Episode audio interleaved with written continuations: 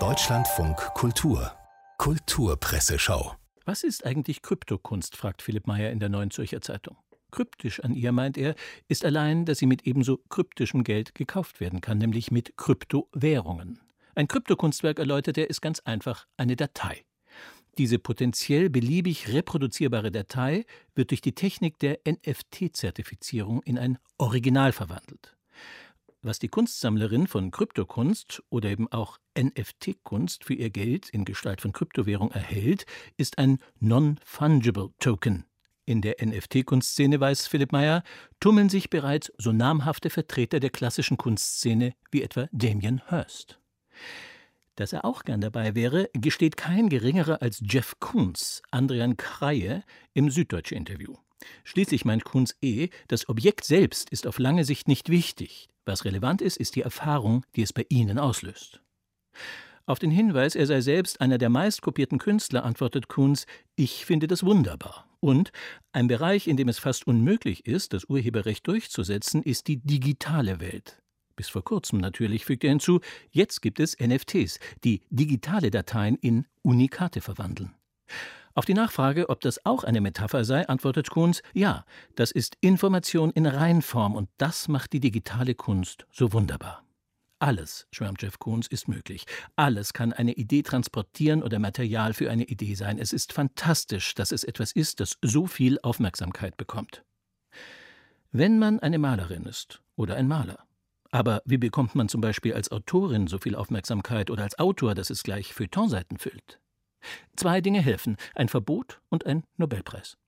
Nach letzterem werden auch Leserbriefe im Feuilleton gedruckt.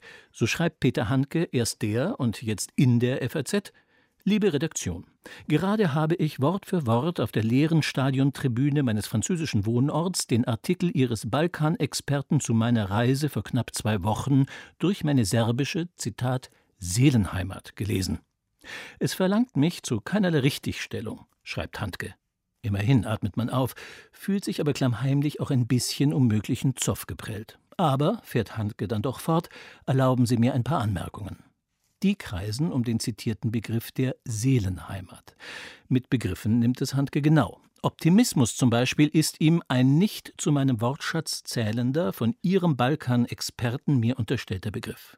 Und Seelenheimat, ja recht, schreibt Handke, aber kein Land, weder Serbien noch Österreich noch Alaska und schon gar kein, in Anführungszeichen, Volk. Oder vielleicht doch, das an dieser Stelle nicht zum ersten Mal bei mir mit hineinspielende, Anführungszeichen, Volk der Leser. Ein sich ganz anders formierendes Volk der Leser schart sich hinter Philip Roth, der den Nobelpreis nie bekommen hat und trotzdem eine Feuilletonseite kriegt, diesmal, weil es das Buch, um das es in der Süddeutschen geht, gar nicht geben dürfte, wie Willy Winkler über Blake Baileys Roth-Biografie bemerkt, die der Verlag nach Vorwürfen sexueller Übergriffe gegen den Biografen zurückzog. Vorübergehend.